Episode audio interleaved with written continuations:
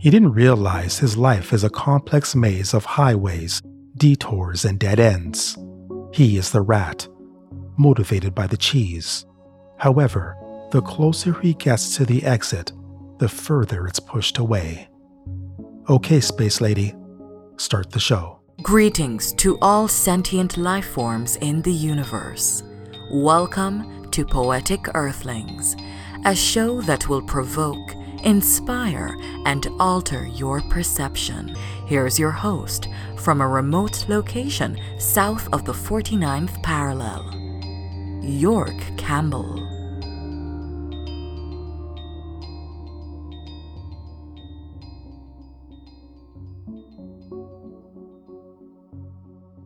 Others of his kind applied ingenuity.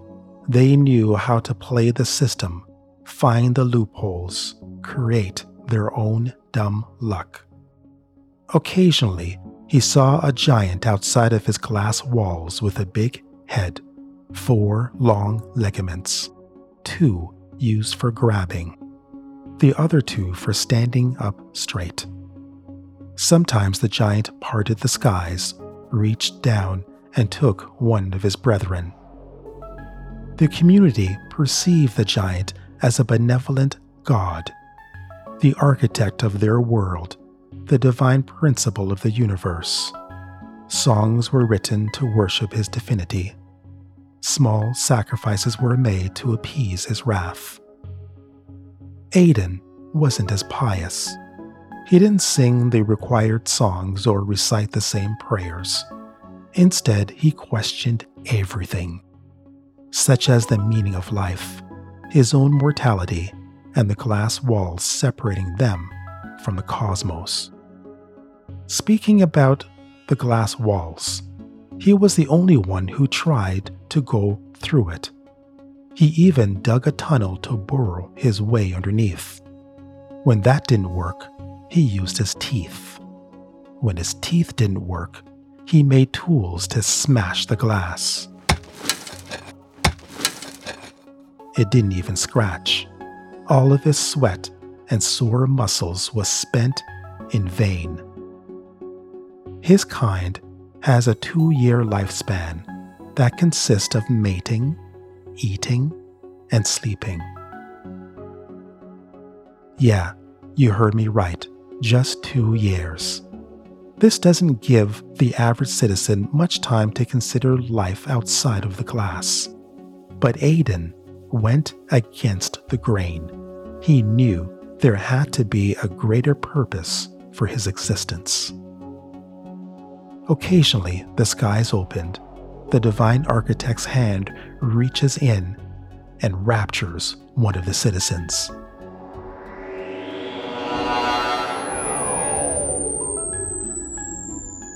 Most of them are brought back with small incisions on their left ear. Their testimony of life outside of the glass was inconsistent. The majority had no recollection they were abducted. Others witnessed bright lights and strange sounds but failed to connect the dots. Sometimes he examined his left ear just in case he was abducted without his knowledge. His girlfriend, Poppy. was abducted, or, as his people would say, chosen. She uttered nonsensical words such as Comic Con, and transferred consciousness. There was nothing remarkable about Poppy. If you look up average in the dictionary, you'll see her face. Not even her close proximity to the divine architect elevated her spiritual awareness. Sorry, Poppy. Aiden continued to survey the glass walls until he found a crack in the south side. I haven't seen this before. The only way through was to crawl, but he wondered if this was a test.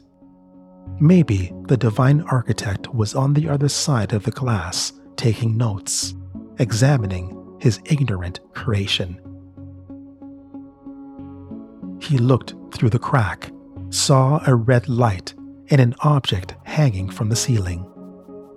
He waited, held his breath, and walked into the outside world.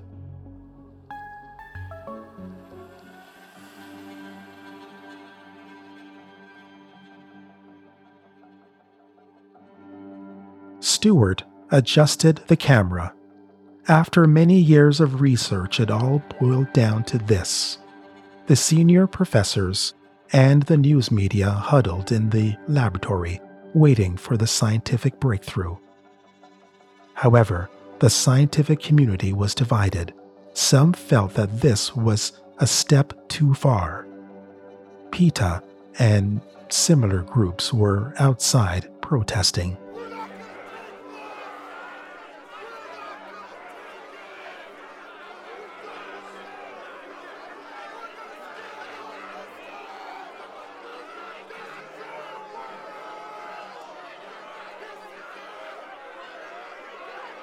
Out of all of Stewart's subjects, Aiden was the most promising.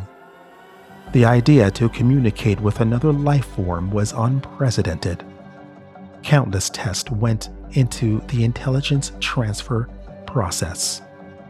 For the record, none of them worked. There was significant improvements in the cognitive abilities, but the leap to self-awareness was staggering. Here is Dr. Stuart Ross from a TED Talk earlier this year. There comes a time we have to believe in impossible things. To make a calculated risk for the future of our species. As you all know, the great disease is pillaging the earth. There's no cure, there's no vaccine.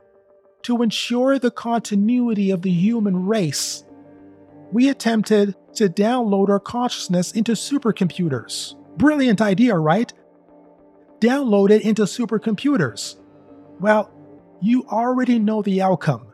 Computer technology and the human consciousness is incompatible. Here is the good news.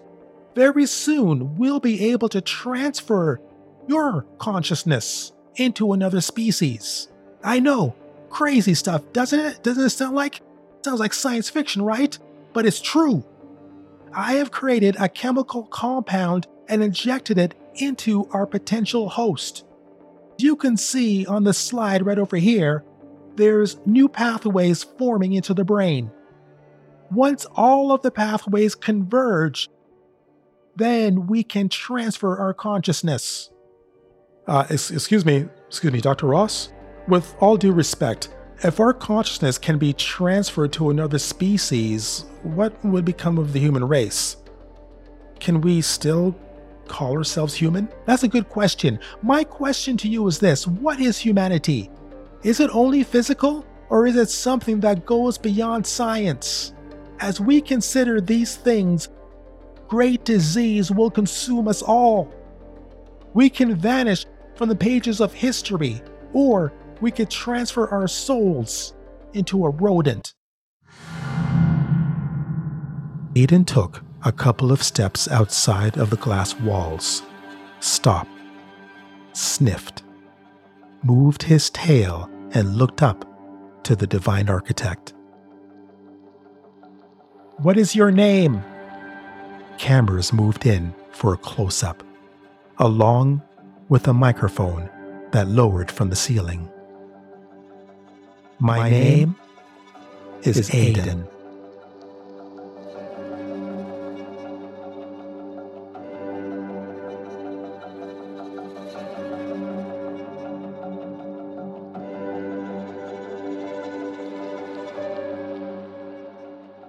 Aiden's Escape, written and produced by yours truly, York Campbell.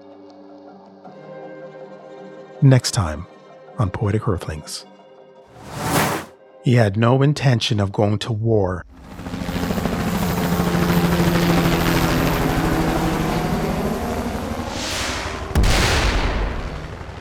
To be trained how to kill and how to survive. Peacekeeper is what he signed up for to wear a maple on his shoulder, build bridges, supply water, and extol Canadian values to people overseas. In order to keep peace, he had to unleash hell.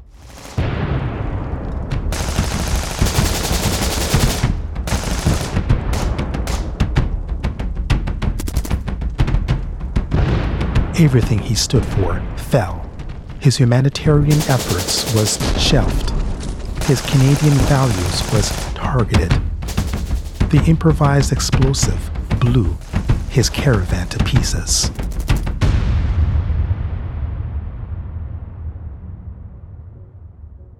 I'm definitely looking forward to the to the next episode called Canadian Peacekeeper. If you want to spread the word about the show, please do so on any social media host or website that you have.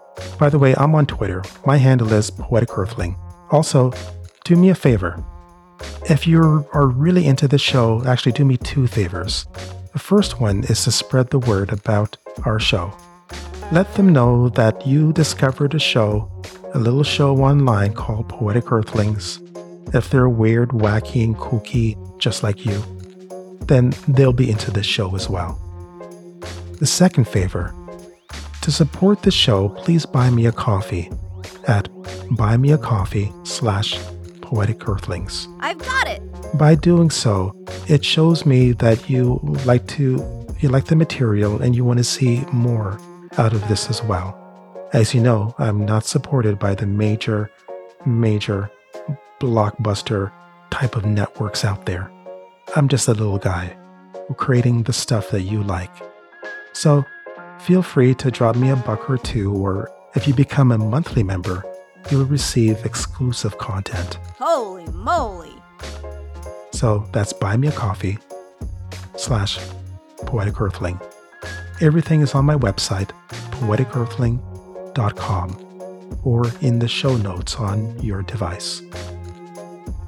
Thank you very, very much for listening. Also, special thank you to my big brother Elvis. Remember, be kind to each other. Be a good earthling. And I'll talk to you soon. Thank you.